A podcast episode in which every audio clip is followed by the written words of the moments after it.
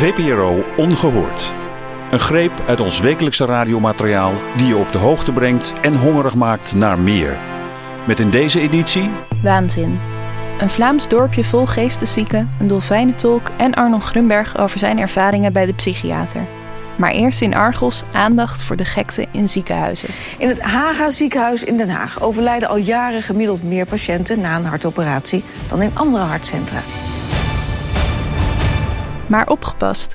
Hoe meer aandacht we geven aan de hoogte van de sterftecijfers, hoe nerveuzer de artsen in kwestie worden. En straks willen ze ons helemaal niet meer genezen. Ja, uh, hartchirurgen zijn ook maar mensen. Dat zij huiverig worden om patiënten die risicovolle behandelingen moeten ondergaan... om die eventueel ook op die manier te gaan behandelen. Zodat ze vermijden dat die cijfers eventueel slechter uitvallen. Dat is toch waanzinnig? Dat de hartchirurg bepaalde lastige ingrepen zou vermijden... om zijn sterftecijfers laag te houden. Maar tegelijkertijd wordt het wel gepresenteerd als een doodnormale reactie.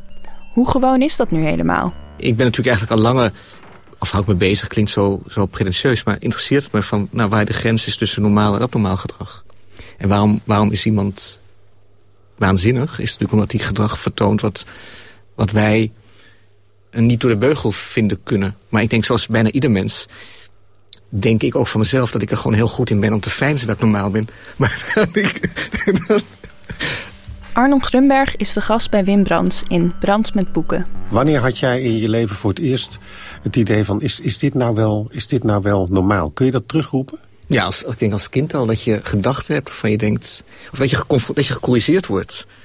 Dat... Um, nou, ik weet nog, ik had een lerares uh, die mij Hebreeuws moest leren. En die vertelde mij, omdat ik verhalen vertelde die niet klopte... dat ik een leugenaar was en dat het echt dat dat het begin was van criminaliteit. Daar kwam het wel op neer. Dus ik denk toch dat op het moment dat je dat te horen krijgt... ook al luister je met enige distantie naar... denk je toch van, ik vertoon je gedrag wat, wat niet goed is. Dus de afkeuring, en dat is slecht. En tegelijkertijd heb ik, een behoefte, of lieg ik veel... of vertel ik verhalen wat voor reden ook niet kloppen. Dus dat is... Um, iets is mis met mij. Uh -huh. Ik denk dat bijna iedereen, dat is natuurlijk als je kinderen opvoedt... ik heb heel vaak wel gedacht, er is iets mis met mij. En dan ga je, word je ouder, dan ga je denken, er is iets mis met mijn ouders. Is het ook niet zo dat je ouders je een keer naar een psychiater hadden gestuurd? Ja, ja zeker. Nou, als kind al, als, echt als, toen, dat was toen ik, ik had slaapproblemen. Dat, was, dat hebben ze mij later verteld. Toen hebben ze gezegd dat die man zei, met het kind is niets aan de hand, laat de ouders maar komen. ja, dat is... Het is een bekende vraag. Hoe weet je wat normaal is? Hoe zie je het verschil tussen iemand die gestoord is en iemand die een held is? Villa VPRO vraagt aan Colombianen wat was Pablo Escobar? Robin Hood of een gevaarlijke gek? Pablo was een legenda. Pablo was een legende, vertelt Johannes Gallegos. Sí. Un bacán con nosotros los pobres. Hij uh, was een goede vent voor ons arme mensen. Dus uh, is hij uh, een slecht iemand of een soort van held? Hoe ziet u hem? Alguien bueno. Als iemand goeds, als een goede vent. En deze vrouw, die in Studio Itzerda aan het woord komt. Je hebt dus contact met dolfijnen? Ja, dat zijn wel dolfijnen met mij. Ik, ja samenspraak. Vaak? Iedere elke dag. dag. Elke, nou, ik denk steeds meer, zelfs elk moment. Is zij niet goed bij haar hoofd?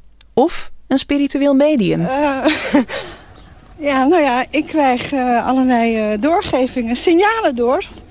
Zoals ik het dus binnenkrijg van dolfijnen die hun sonarsystemen bundelen. En via het water en via andere vissen en via het water in ons en waar wij in zwemmen uh, komen die signalen ja, bij ons. En die heeft, uh, je zou kunnen zeggen dat iedereen mee bij hebt... maar de een misschien een beetje meer dan de ander. De ene is er denk ik wat gevoeliger voor dan de ander. En ik ben er goed in getraind ja. inmiddels. door de, ik ben dus getraind door de dolfijnen. En zoals ik het binnenkrijg, dragen zij, of werken zij eigenlijk... om een hele nieuwe levensfilosofie aan mensen door te geven. Dus het is een dolfijn als, als spiritueel dier eigenlijk? Ja, gidsen der gidsen. Gidsen der gidsen. Als er al een plek is om de overgang tussen waanzin en normaliteit te bekijken, is dat in Geel. Waar traditioneel geesteszieken worden opgevangen in pleeggezinnen.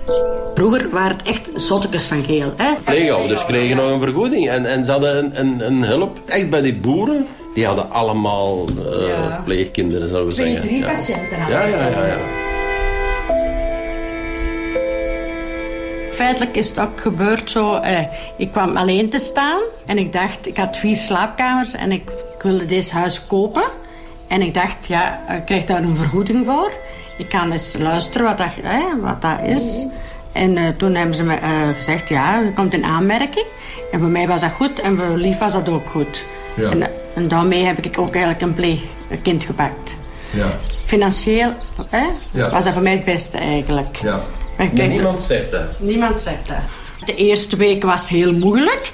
Want dan krijg je een patiënt binnen, manisch depressief. Ik kende dat niet. Hè. Ze brengen lief hier binnen en ik kende dat niet. Een hele dag was dat koffie drinken en eh, ijskast leeg eten. Zo. Ik heb ze wel moeten zeggen wat kan en wat niet kan. En daar heeft ze al flink goed bijgeleerd. ja. Maar ik ben wel een strenge. Mijn vriend is niet zo streng. Geel, Ja. de stad waar zotten al eeuwenlang een warm onthaal krijgen. Benieuwd naar de oorsprong van deze traditie? Luister dan de gehele aflevering op vpro.nl. Ook Studio Itzerda, Villa VPRO, Brands met Boeken en Argos zijn hier in hun geheel te beluisteren. Dit was VPRO Ongehoord. Met slechts een kleine selectie uit onze wekelijkse radioprogramma's. Benieuwd naar meer? Luister dan verder op vpro.nl.